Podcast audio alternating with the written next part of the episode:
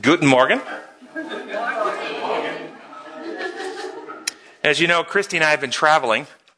And four weeks ago, we were in Branson, Missouri, where I was presenting at the American Association of Christian Counselors. And we uh, did a presentation on um, love and love's counterfeits that were very, very well received. Many people uh, picked up our book while we were there. And, uh, and in the aftermath of that, I was uh, invited up to do a nationwide radio program at the American Association of Christian Counselors out of um, uh, Lynchburg, Virginia, which went very well, and also a, a, a telemedicine uh, web, webinar with them. And then three weeks ago, we were in Asheville, North Carolina, where I spoke at the Southern Psychiatric Association uh, on uh, epigenetic changes from environment and how those pass through the generations. And then the last two weeks, we have been in Germany, and we want to give a special uh, to um, to our friends Zoran, Andriana, Marco, Danielle, Draghi, Rosa, Liliana, and Mickey. These are the people who were um, so gracious to bring us over. We stayed in their home, and they helped organize the public presentations that we did. And it was a very interesting type of presentation because um, our goal was to try to do some presentations that could open their mind up to the reality of God. And we did five talks to the public. They rented a public uh, uh, auditorium, and it was packed every night. They advertised in the newspaper. And our first talk on the first night was called The Developing Brain. And then at the end of that talk, we asked the question, uh, which is more scientifically accurate? Charles Darwin or the Bible? And uh, then I showed a picture of Darwin's finches. If you know about Darwin's finches, the, the different finches with the different sized beaks and shapes of beaks, that he uh, postulated that uh, over thousands of years of evolutionary pressure and genetic mutation caused these differences in, in beak. And we showed that, in fact, uh, this was not uh, uh, Darwin was wrong. This is epigenetic changes that happens very quickly through um, environmental influences and that the scripture, when it talks about sins passed down three and four generations, is actually talking epigenetic changes. And so the scripture is more scientifically accurate than Darwin, and that's where we, we left them after the first night. And, and the second night, we uh, went through the neurobiology of depression and wove in, wove in some biblical principles in that lecture. Third night, addictions, and show how addictions alter brain. Fourth night, we did science of belief, how your beliefs alter uh, brain structure and affect physical health. And then the last night, we uh, talked about uh, biblical principles for healing families. And each night, it was just resounding uh, affirmation for our programs. So, and we had people at the end of the seminar fill out uh, questionnaires, and uh, we asked things like, um, "Did you think the uh, the information was presented in a scientifically sound fashion? Did you uh, did this uh, seminar challenge you to live a healthier lifestyle? Did this seminar challenge you uh, to um, pursue spirituality in your life? And across the board, everybody was answering yes, yes, yes, yes, or you know it was one to six on the score, scoring them all very high. So the message is going forward. We have a, a, some wonderful people in Germany who share this perspective of God, love this perspective of God, and are very active in wanting to share it with their community. And they are, are, are, are members of our class, our online family, and they listen with us every week. Uh, they mentioned uh, several of you who, who speak out in class. They recognize your voice, and, and uh, I've already uh, mentioned they, they'd like to meet you. So hopefully we can have them come visit us sometime, and we can uh, make them feel welcome. We want to thank all those who've been supporting our new ministry. You may notice we've got some new audio equipment. We've got uh, new mics. We've got a new shotgun mic. Uh, because of some of the rooms we've had to bounce to over the last few months, sometimes it sounds like you're in a, in a drum. That should significantly reduce. We should have much better audio from this point forward. Let's begin class with, with prayer today. Our gracious Heavenly Father, we want to thank you for watching over and keeping us safe, uh, uh, being with our class, uh, being with the members of our class who live all over the world and who are sharing this wonderful message about you. We pray your, your blessing will be upon all of us around this world, that we can be empowered to share the truth about you, that the light of your, your true character might be known, and you will come soon. We pray in your holy name. Amen. We are doing lesson number six in our quarterly background characters in the Old Testament. And the lesson title this week is Uriah, Faith of a Foreigner. Faith of a Foreigner. If someone would read the first two paragraphs for us that begin Imagine. First two paragraphs. Imagine that you're buying a train ticket and you stand in line for a long time and worry about missing your train. Finally, you pay, receive your ticket, and run to the train. And on the way, you count your change and discover that you've been given far too much. What do you do? Stand in line again to return the money and perhaps miss your train? Or simply consider this your lucky day and move on? What you do in this situation will depend on your understanding of right and wrong. Ethics is the way that we apply this understanding in our everyday lives. Nowadays, the most popular type of ethics is situation ethics, which suggests that there are more, no moral absolutes. It often means doing whatever is most beneficial for oneself in a particular situation. What do you think about the first two paragraphs? A little oversimplified. A little oversimplified. Yeah. Did you did you not think of the solution that I'll just pay the uh, the conductor the extra money when he comes to punch my ticket, or I'll just pay when I arrive at the other end? I mean, they they set up a, a conflict here that that uh, really doesn't exist in, in a thinking person's mind, it seems to me. But I think their illustration is to try to suggest that there are circumstances where we are put in situations where we have to make decisions. It's suggested the last, par- uh, the last paragraph, last sentence read, that um, situation ethics often means doing whatever is most beneficial for oneself in a particular situation. Well, what about when one is motivated by love for God and love for others? Then does situation make a difference? So do you make different decisions based on situation when you're not motivated by self? No. No? What about Rahab? What did Rahab do? She lied. Now, could it have been she was just trying to protect herself?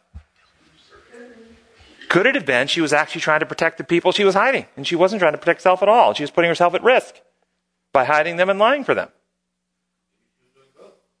Maybe she was doing both. I mean, mixed motives, right? Can protect herself by protecting them. But would she have protected herself to hide them in the first place? Yeah.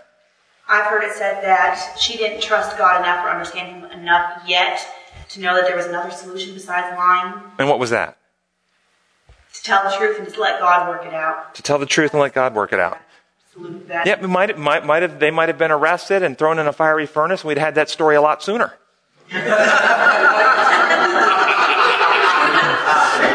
yeah. What about God? Does God himself, does his character of love ever change? Does God's behavior change depending on circumstance? Yes.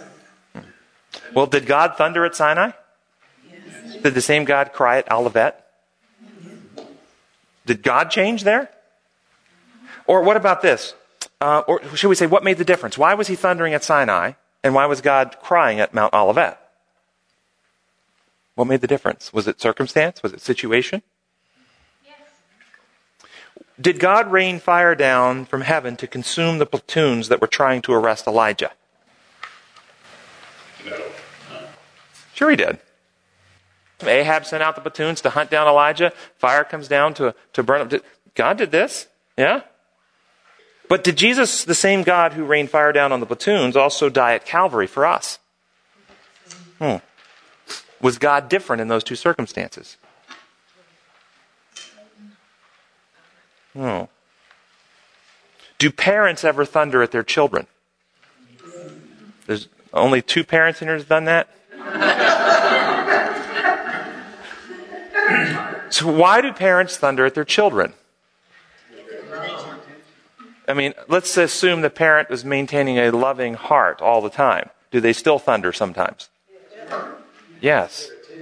To get their attention, to protect them because some danger is occurring, because the child needs some redirection? Yes? Yes. Okay. Is it ever appro- so? Should situation matter, or should we have rules that apply in all circumstances? Is it ever appropriate for a man to stand up in church and, and rip the, a woman's blouse open, exposing her chest? How about if she's had a heart attack and the man is a paramedic and he's going to uh, uh, uh, shock her heart to start her heart back? Would that be appropriate? Yeah, save her life. Um, is it ever okay for uh, to speak vile, lewd, and disgusting profanity? How about if you were witness to a crime and under oath in court, you have to testify to what you heard? Should you be truthful and testify to what you heard, or should you lie? I mean, do we have rules or do we have principles? Should we always tell the truth, the whole truth, and nothing but the truth? Should we? Any, any discussion on that?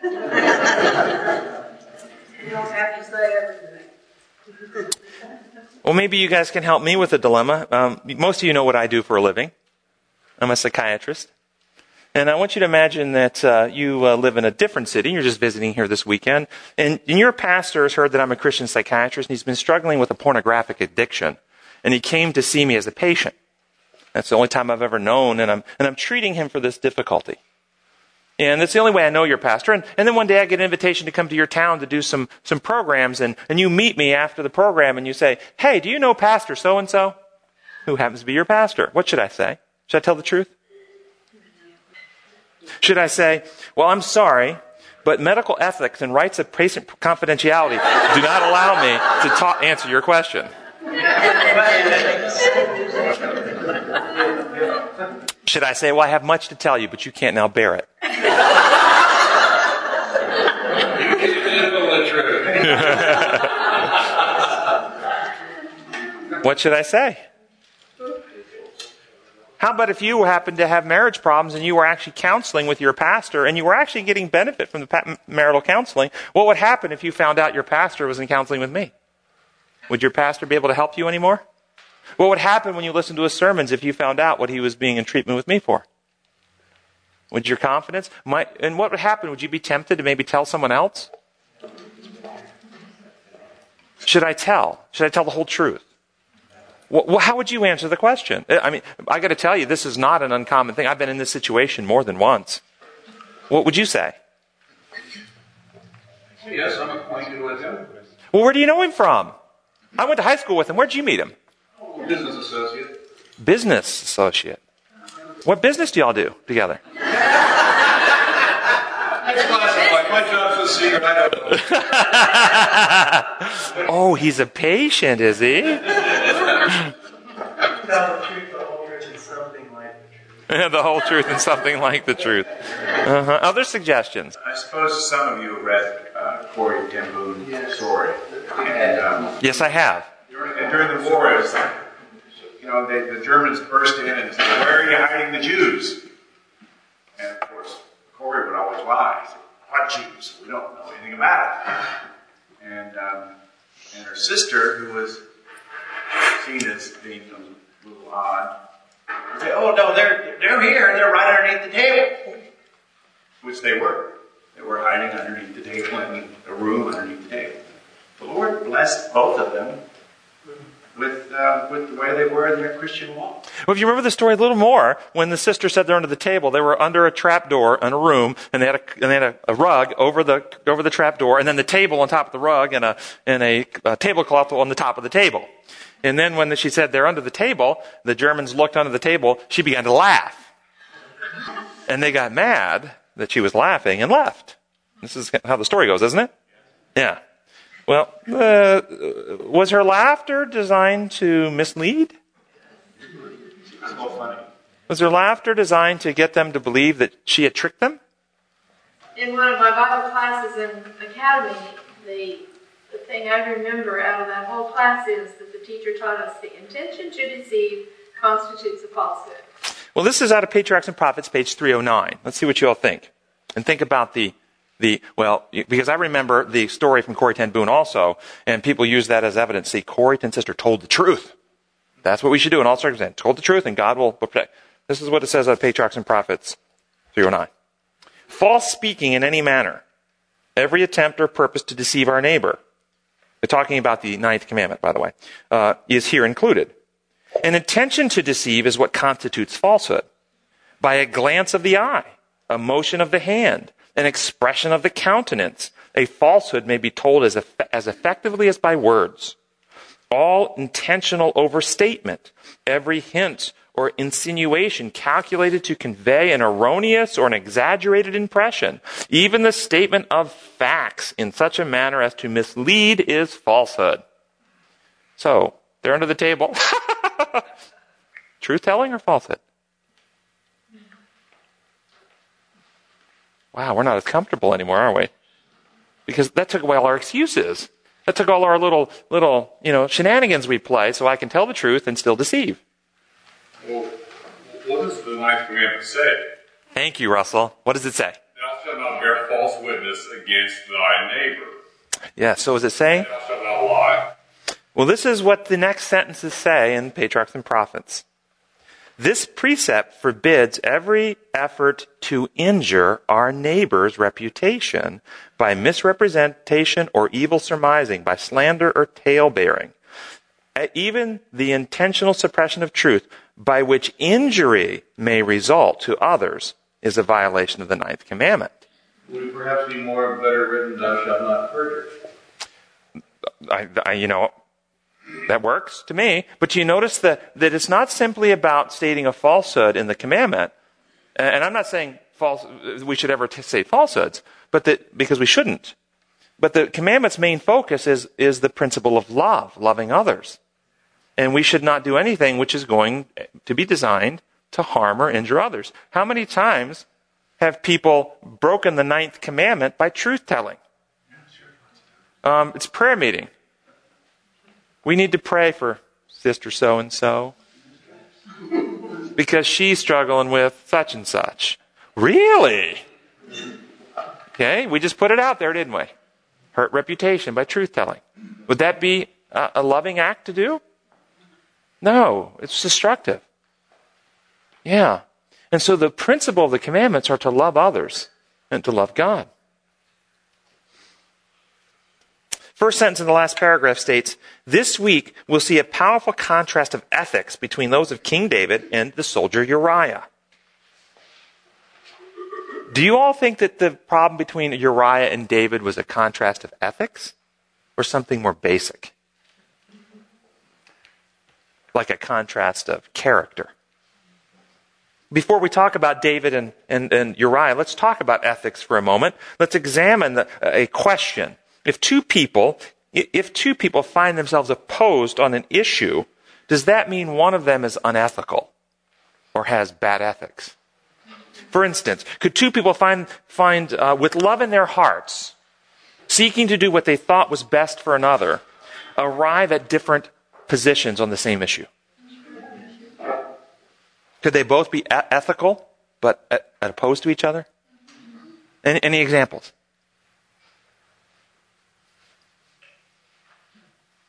Could a person ethically support the freedom of conscience and freedom to choose and therefore protect a woman's right to abortion? Ethically. Could a person uh, ethically seek to protect human life and seek to oppose abortion? Ethically. Could two people ethically be on opposite sides of that question? Yeah. Doesn't mean one of them has bad ethics. Yeah. So, what is ethics? Any thoughts? A set of moral principles, a theory or system of moral values. So when you think about that in mind, and the, and the uh, lesson is suggesting that, that uh, we're going to look at a different uh, ethics between David and Uriah, is that right? Do you think that David and Uriah had a different morals or different ethics? Do you think David, at some time in his life, actually thought what he was doing was moral and ethical and right and appropriate? He didn't have a problem with his morals and ethics. He knew it was wrong. That's why he was trying to hide it, right? Trying to cover it up. He knew it was wrong. It was unethical. It was immoral. No, he didn't have a, he had a problem with application of his morals or ethics or living his moral ethics, which is a character issue. Now, there are some people who actually do have bad morals and bad ethics. They actually think it's appropriate to do some of these things. You know, uh, some people think it's appropriate to discriminate. They think that it's moral to um, denigrate uh, women. They think that uh, they, they, these, they have a problem in their morals and ethics. I don't think David actually thought what he was doing was right or moral. Do you? No. No.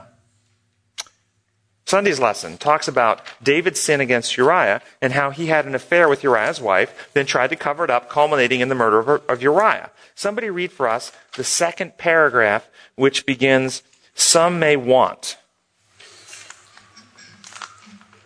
Somebody, Some may want to see in David's sin an excuse for their own. However, the narrator emphasizes that sin has consequences and shows how many lives one particular sin affected. The first to suffer as a result of David's sin is Uriah, followed by the child born to David and Bathsheba.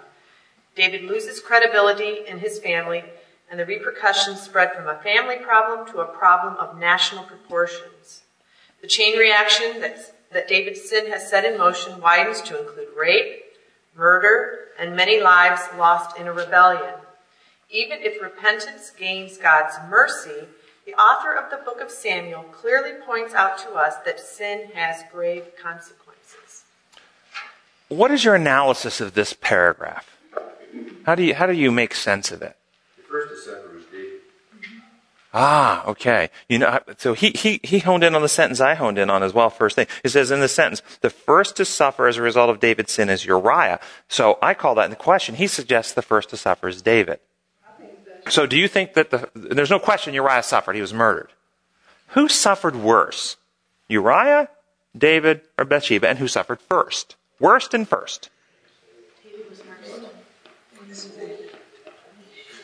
I'm, not, I'm hearing mumblings and.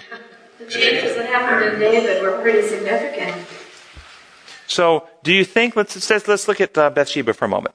Bathsheba's caught up there by the king, and uh, uh, seduced or pressured into a sexual relationship. Do you think she walked away that night, going back to her home, with a, with a sense of peace and well-being? Do you think her esteem was elevated? Do you think she felt pure and holy before the Lord? In other words, was she injured by that? Damaged? Yeah. So, she, and that, that was before Uriah was damaged, wasn't it?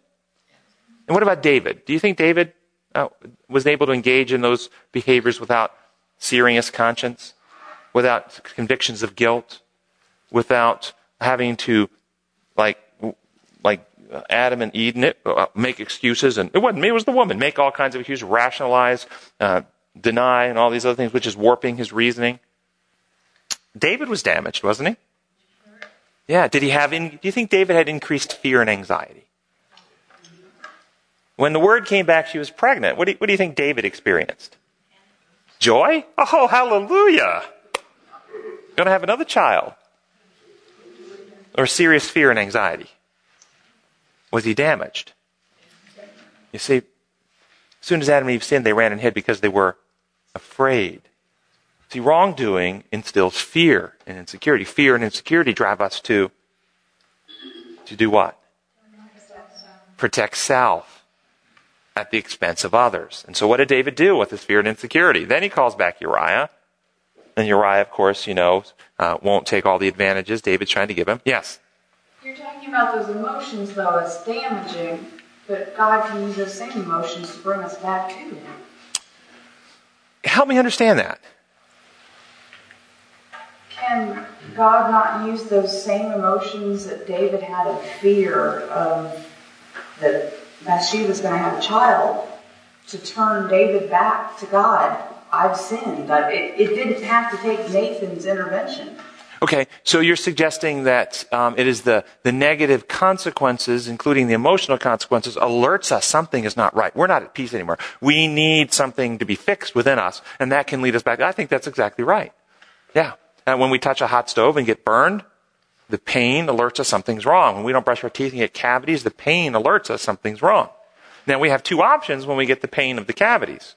We have the option of going to the dentist and doing what we need to to actually fix the real problem. We have the option of trying to alleviate the pain with drugs and alcohol and, and Anbesol and, and anything else we can rub on it because we don't want to deal with the problem. We just don't want to have pain. Isn't that true? And so when David experiences his psychological, emotional convictions of guilt, fear, anxiety, all this self is starting, is starting to well up. Oh no, what's going to happen to me? He has one option, go to humble himself before the Lord, accept responsibility, uh, and, and follow the consequences which will come, and seek to set things right. Another option is to do what he can to cover it up, to not deal with the problem at all, to not heal himself, and, and actually make things even worse. And, and that's what he chose to do. And that's what sin, that's what fear generally leads us to do. Now why, no, but why would fear lead us to do that? That's a good, good, I'm glad you brought this up. Why would when we sin, why when Adam sinned and he experienced fear, why was he running away from the Lord rather than to the Lord? I mean, as we look at it logically, wasn't the right place to run to the Lord? But he didn't run to the Lord. David, after his sin, the right thing to do is run to God, right? But where's he running? Away from God. Why is it that we tend to run away from God after sin? Something changes within us. She says because we believe lies about God. Something changes in the process of the distrust and the sin. Something changes within us. Something changes within us. Our own conscience convict us of guilt. Convict us of guilt. Our own judgment within our minds look at us in what way? How do we look at ourselves after? If you were David and you had done this, how would you look at yourself? Wasn't this the same kind of response when your puppy knows it's done something wrong? It doesn't come to you. It goes and cowers in a corner. It's a fear response, isn't it? I think it's more, certainly there is that wiring, that fear and insecurity. We all have since sin, that survival, the fittest instinct to watch out for number one. We, ha- we are wired that way, no question. But we have more going on for us than a puppy. We have capacities to think, and, and those fear responses actually cause certain thought processes to begin in our mind, which then will cause an imaginary circumstance to make it even more overwhelming for us. So um, I'm suggesting in our mind, when we have this fear and insecurity, what kind of thoughts do we start thinking? How do we see ourselves?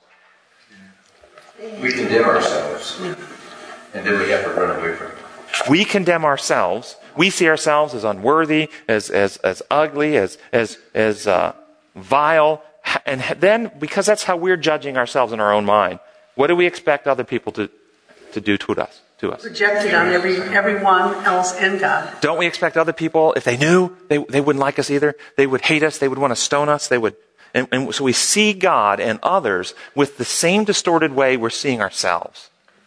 We don't see, now spin it around for a moment. Think about the friends, family members, children that you have that have done sinful things. And when you find out about it, how do you, how do you see them? Do you see them in such a condemning way that you want to destroy them? Or do you see them with compassion and love and want to rescue and save them? You see, and the difference is when you when you're seeing it in your child or in your in someone else you, you know and care about, you're not seeing it through the lens of fear. You're seeing it through the lens of love. Makes a big difference, doesn't it? Same action, seen through fear, seen through love. So we see number one that David and Bathsheba were first injured, and their injury caused at least David, uh, to start having a destructive line of self-protected mode behaviors, which caused him to reach out to cause harm to others in an attempt to protect himself, survival of the fittest, watch out for number one, uh, which um, ultimately led to the murder of Uriah, which then the lesson says caused, caused these cascade of things throughout the kingdom. It described here all these other sins happening. I want to talk about that, these other sins happening. Why? Why, did, why after David's sin? David's adultery, David's murder of Uriah, when the news got out, why did it result in a chain reaction of, of rape, murder, and lives being lost, rebellion in the kingdom? Why? Is that an inevitability? Think through the, the, the, the, possibilities. David has sinned. It's history. It's done now. Now the word gets out what he's done. Was it an automatic, had to result in this? Why did it result in this? It's a chain reaction. One broke down. after another. What could have prevented David's sin after it's done? Can't, we're not talking about what could have prevented David's sin. We're talking about what could have prevented David's sin after he com- uh, completed it from having all these negative consequences of rape, murder, rebellion in the kingdom, and so forth. Yes. The, the change in him caused him not to be able to govern his family and his country in a very good way because he was now, he felt so crummy about himself, he didn't have the ability to stand up strongly for the good of others. And then the people at the same time were losing respect. They lost respect for what they thought he was and for, for the kind of governor that he was. And so those things put together were a bad combination of them going in a bad direction and him not being able to really do anything to stay that because he just became a weak leader because of how crummy he felt about himself. How long do you think he felt crummy about himself? The rest of his life? Do you really think so? No. Does, it, it, it, have any, has anybody in this room besides me committed a sin? Have you experienced God's grace in your life and, and forgiveness? And do you still feel crummy about yourself the rest of your life? Should you? No. If you're still feeling crummy, there's something wrong.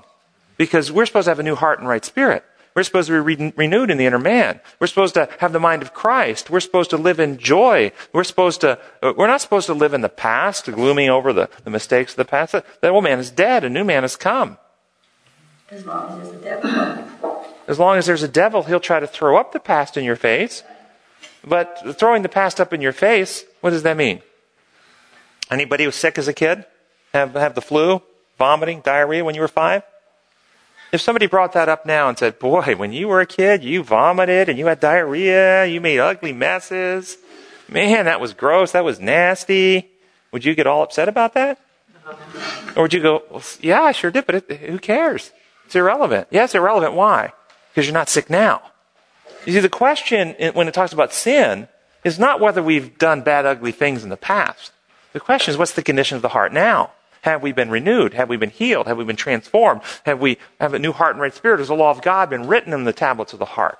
So I suggest that David, you read Psalms 51, had a change of heart, a renewal, a true transformation. And if you look at the history of his life after these events, he never committed adultery again. He never went around abusing people again. He never murdered everyone again. He was a gentle, loving leader after that. But there was a period of time when he was in this valley of uncertainty. Then you read about this. So the question is, how long before he gets to that point of, of healing? Yes? Well, going back to your first question about you know, why did this sin propagate throughout the country, and I think you're, you're, you're getting there, but the, the problem was his sin was open sin. Everybody knew about it. And he didn't follow that up with immediate, open repentance. Okay. And, and so that he, you're right. I'm not going to disagree with that. Uh, open sin, no open repentance. Why would that result in all these other things? Rape, murder, rebellion. Why? I'm going to suggest to you it happened because the sin and the knowledge of sin impacted people who in themselves were unconverted. Impacted people who still were operating from selfishness in their own heart. Impacted people who were angry and, and it's not fair that the king should act in this way. Of course, it wasn't. What would have happened if the people in Israel would have had hearts that loved like Jesus loved? If they had hearts like Jesus and David did what he did, would it have still resulted in all the stuff that it resulted in in the kingdom? No. So David's sin, yes, it had these consequences only because it impacted people who themselves were still operating from selfish, me first motives. Yes, over here somewhere. Yes. What do you think would have happened if David had run to God and made a public confession and asked forgiveness of the people in his kingdom? Well, first off, I'm not sure it had to be a public confession because his sin wasn't open in the beginning. His sin was actually a private sin in the beginning. It was between him, him and Bathsheba. And, and, and later it became public, but initially it wasn't public. It only became public when the prophet came prior to that, he had opportunities to run to God and confess his sin and seek God's wisdom and counsel and what to do. I don't know what, how God would have resolved the situation in David's life. I know God would have forgiven him, given him new heart and right spirit uh, socially. And maybe we should talk about this. What is repentance? Give me a definition of repentance. Biblical repentance is turning around, turning away from, yeah? Away from what? Sin? Away from self. Away from self. I like that. That's good. Very good. Away from self. Away from. Uh, what, what, if somebody was uh, was an alcoholic or or uh, an, an, addict of some kind, and they repented, a genuine repentance, what do they? Would they continue to engage in their in their addictions ongoing? Not maybe a, a slip, a human slip, but their heart's desires. Their heart's desire turned away from that. Do they want to be free of it? What about David? Did he repent? Yes. yes. But yet he married Bathsheba. What is that? That was his repentance. He, I mean, but he got her. He didn't turn away from her. You can't unscramble eggs. You can't unscramble eggs. wisdom, wisdom, yes. I think, you have to look at this whole thing culturally. To begin with, they, he sent for Bathsheba. It was the same as rape. It he had held a knife to her throat. She had no choice. He was the king. Okay, excellent.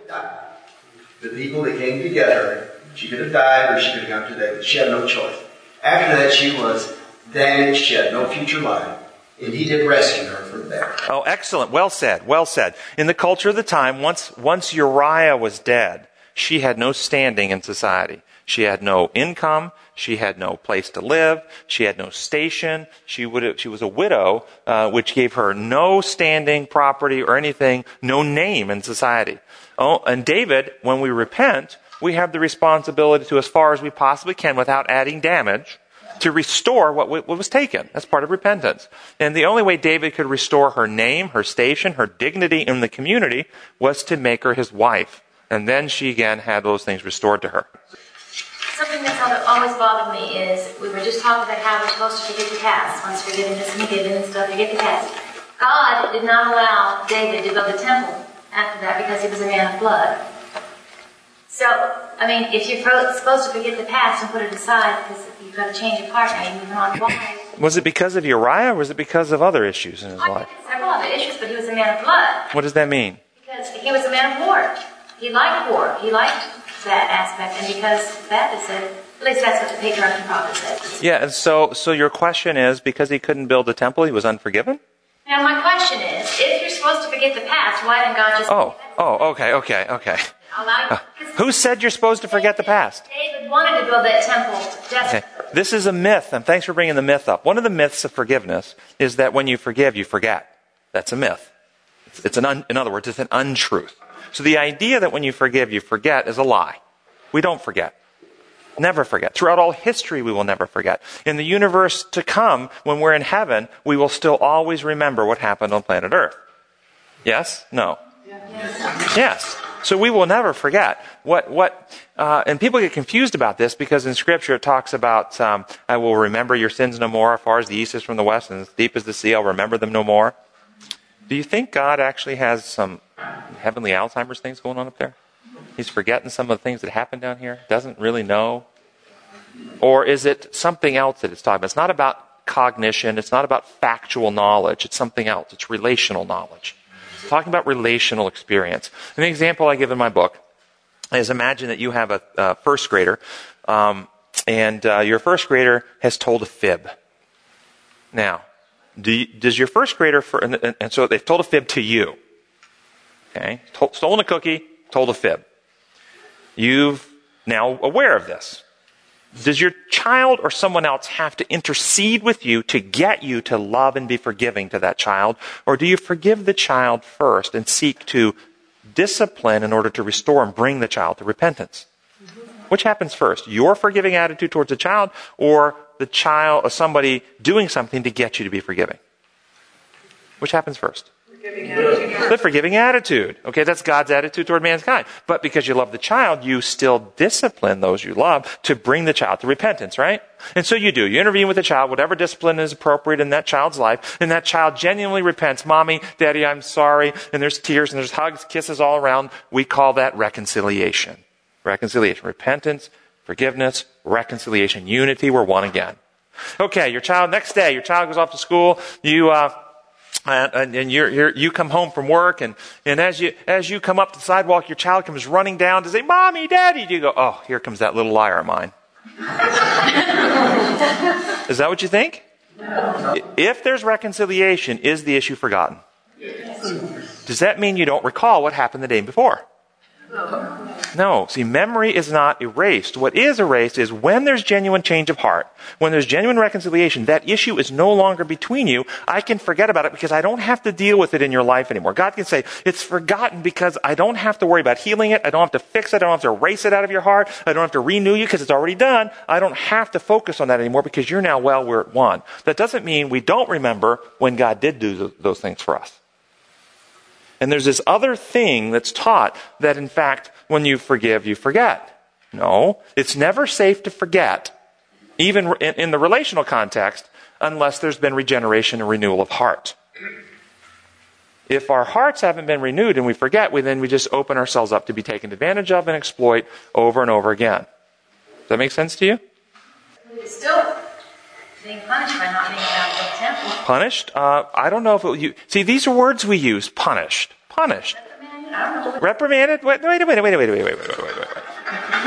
Then why In the military, is, has anyone served in the military besides me? I'm the only one? Well, in the military, we, we know that there's a hierarchy of command. The, the general on the, uh, overseeing the battle has knowledge of a larger landscape that's happening than the captain in charge of one company. Now, the captain in charge of one company may be given orders that, from his perspective, don't seem to make sense. But the general has a perspective over the whole landscape that is critical that this captain does something. Now, the captain might think, hey, I thought I was going to go over here. You say, why am I being punished to go on this assignment? Is he being punished? God had a plan.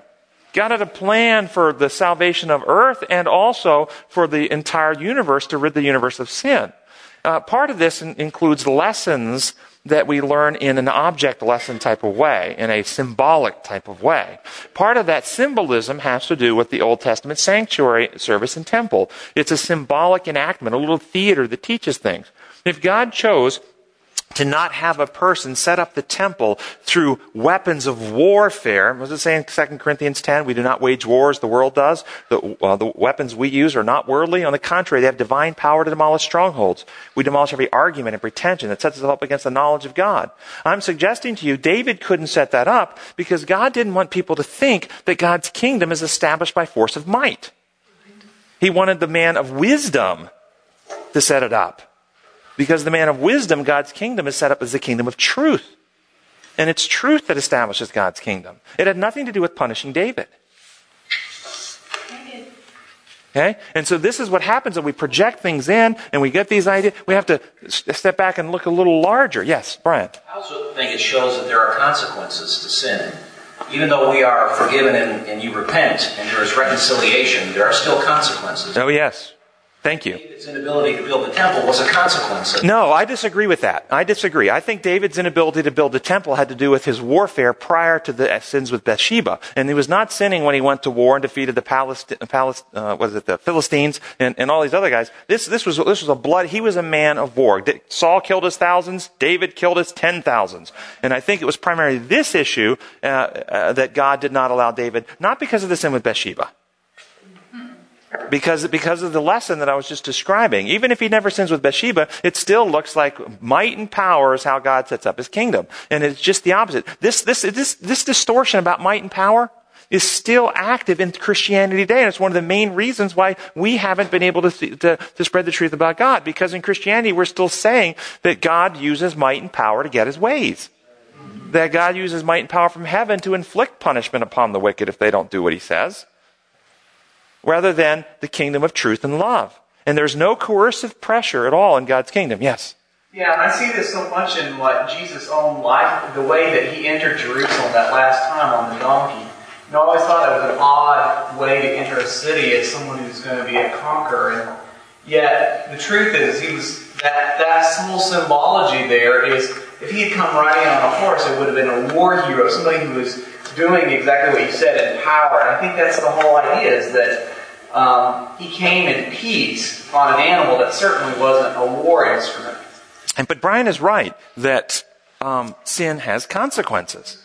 I just don't think the temple was one of them. But there are many other consequences that came to bear. He lost his, he lost great respect throughout the, uh, throughout the community. And then those consequences that they outlined because his sin happened in an environment where everybody else was still pretty much dominated by a me first principle. They hadn't yet experienced God's grace in their life and had new hearts either. So yeah, there's no question. Sin has consequences.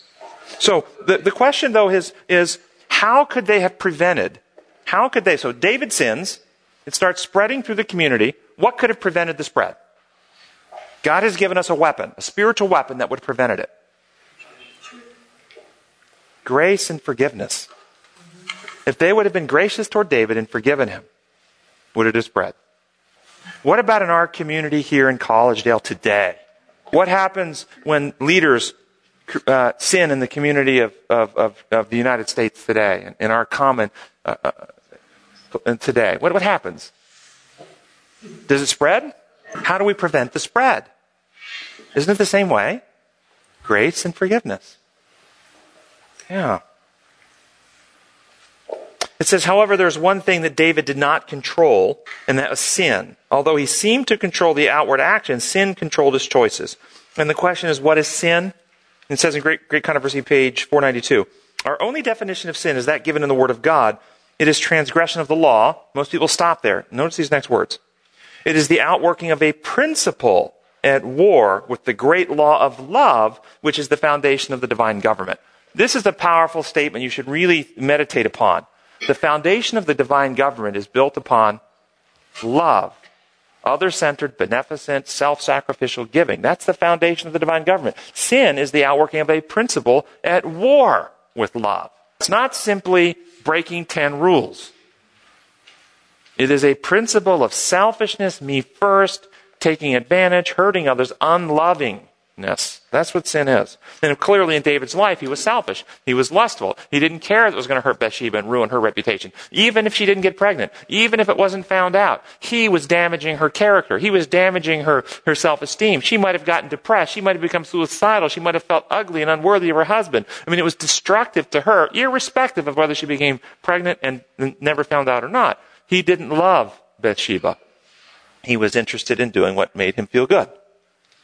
Monday's lesson, second paragraph, says David decides to stay home and send his army at Joab. This, of course, David's first mistake.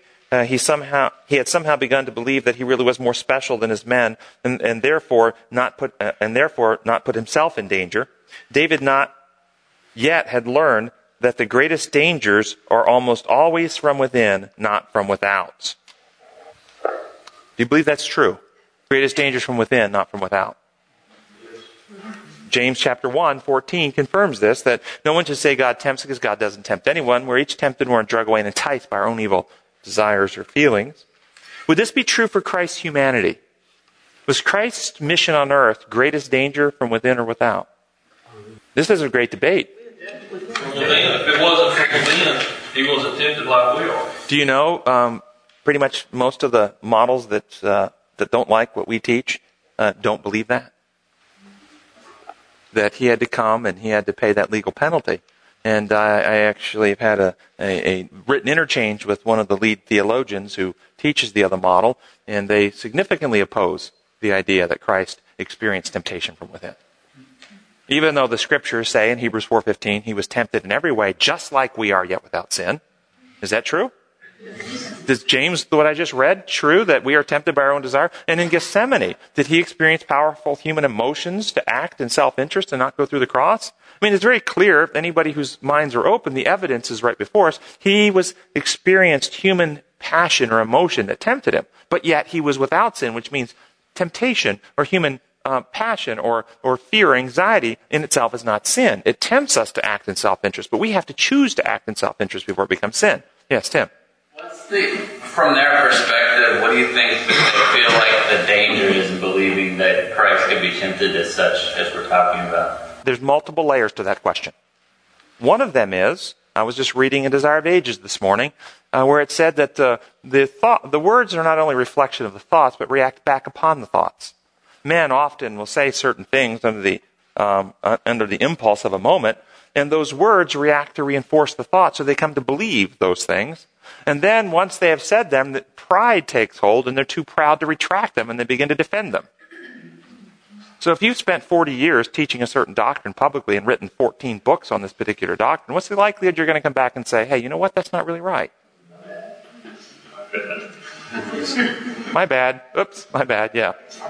Um, so I think a big part of this has to do with the human ego.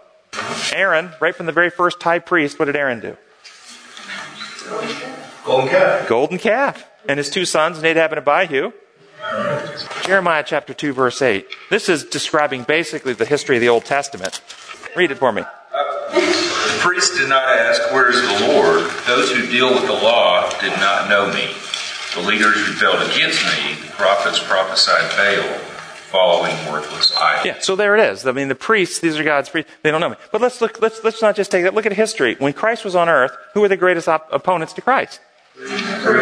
What about in the Dark Ages? Now, now, there were two great theologians in human history that were on God's side. Can you name them? The two great theologians from human history that I can think of anyway. There's more. Paul, Luther. Now, you notice what both of those had to do to work for God? Paul had to, had to go three years into the wilderness and spend with God to undo everything he'd been taught.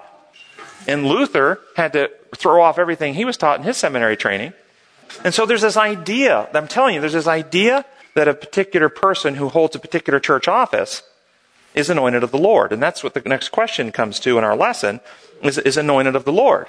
And because he's anointed of the Lord, then, you know, we need to listen to him.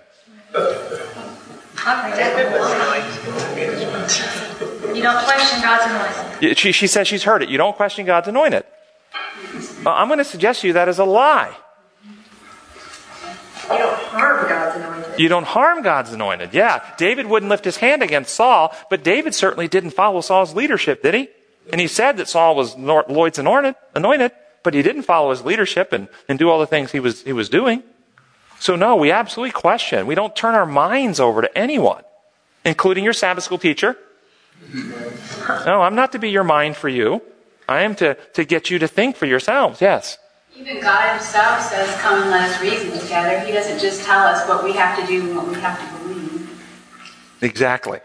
Exactly. He said, I mean, this is the whole point. And I hope you guys question me. I mean, question me. Throw it out at me. Disagree. It's okay. Because I never claim infallibility, and we're all learning from each other. And, and, many times the questions I hear when I travel around send me back to study, and I go, oh, that's a good point. I hadn't thought of that. That's great. Isn't that how it should be? That's what I would hope. Let's move on. Monday's lesson, I wanted to talk about Satan's accusations against God because it, it, talks in the lesson about, about an elitist leadership, that when you get into leadership, you don't have to abide by the same rules as the rest of your subjects. David was coming to think this way about himself. Everything didn't apply to him anymore. And people in power often have one set of rules for the people in power, like, you know, Congress gets their own health care. Everybody else is going to get a different health care. Okay, you know, it happens even in, in America. This is actually one of the allegations Satan made against God. He actually alleged that God has an elitist attitude, has a certain set of, uh, of rules for his creatures that don't apply to him, and he's not willing. Here's, here's what it says out of Review and Herald, February 18, 1890. Satan had accused God of requiring self-denial of the angels when he knew nothing of what it meant himself and when he would not himself make any self-sacrifice for others. This was the accusation that Satan made against God in heaven. And after the evil one was expelled from heaven, he continually charged the Lord with exacting service which he would not render himself. Christ came to the world to meet these false allegations and to reveal the Father. And do we see in Christ that all that is a big lie? He is the most selfless, giving, uh, humble, self-sacrificing being ever. And, and then this is out of AG, page 15. It says, To Daniel was given a vision of fierce beasts representing the powers of the earth. Notice, how do fierce beasts do things? Power. Survival of the fittest. Kill or be killed. Okay? But the ensign of the Messiah's kingdom was a lamb. While earthly kingdoms rule by the ascendancy of physical power, Christ is to banish Every carnal weapon, every instrument of coercion is to be banished. His kingdom was to be established to uplift and ennoble fallen humanity. So do we see a difference between the two kingdoms? A kingdom that coerces, pressures, controls, threatens, will kill or be killed, and a kingdom of love which is designed to heal, reach out, restore, redeem, ennoble, uplift. Two totally different contrasting kingdoms. Amazing Grace, page 15. And then and let's close with prayer. Gracious Heavenly Father, we thank you that you are so loving and gracious. We, we humble ourselves before you. We, we uh, need so much your enlightenment, your transforming power, your grace. Give us forgiving hearts that we can love those who, who haven't perceived the, the beauty of your character and that we can go out and be uh, selfless as you were selfless, harmless, but yet but yet um, presenting truth in ways that are persuasive and winsome. Bless our church uh, family and our class family around this world who love this message and are spreading the truth about you. We ask that your resources from heaven will be poured out and the communication avenues will continue to expand, that we can lighten this world with your, your coming, so that, with your truth, so we can see you coming soon. We pray in your holy name. Amen. Amen.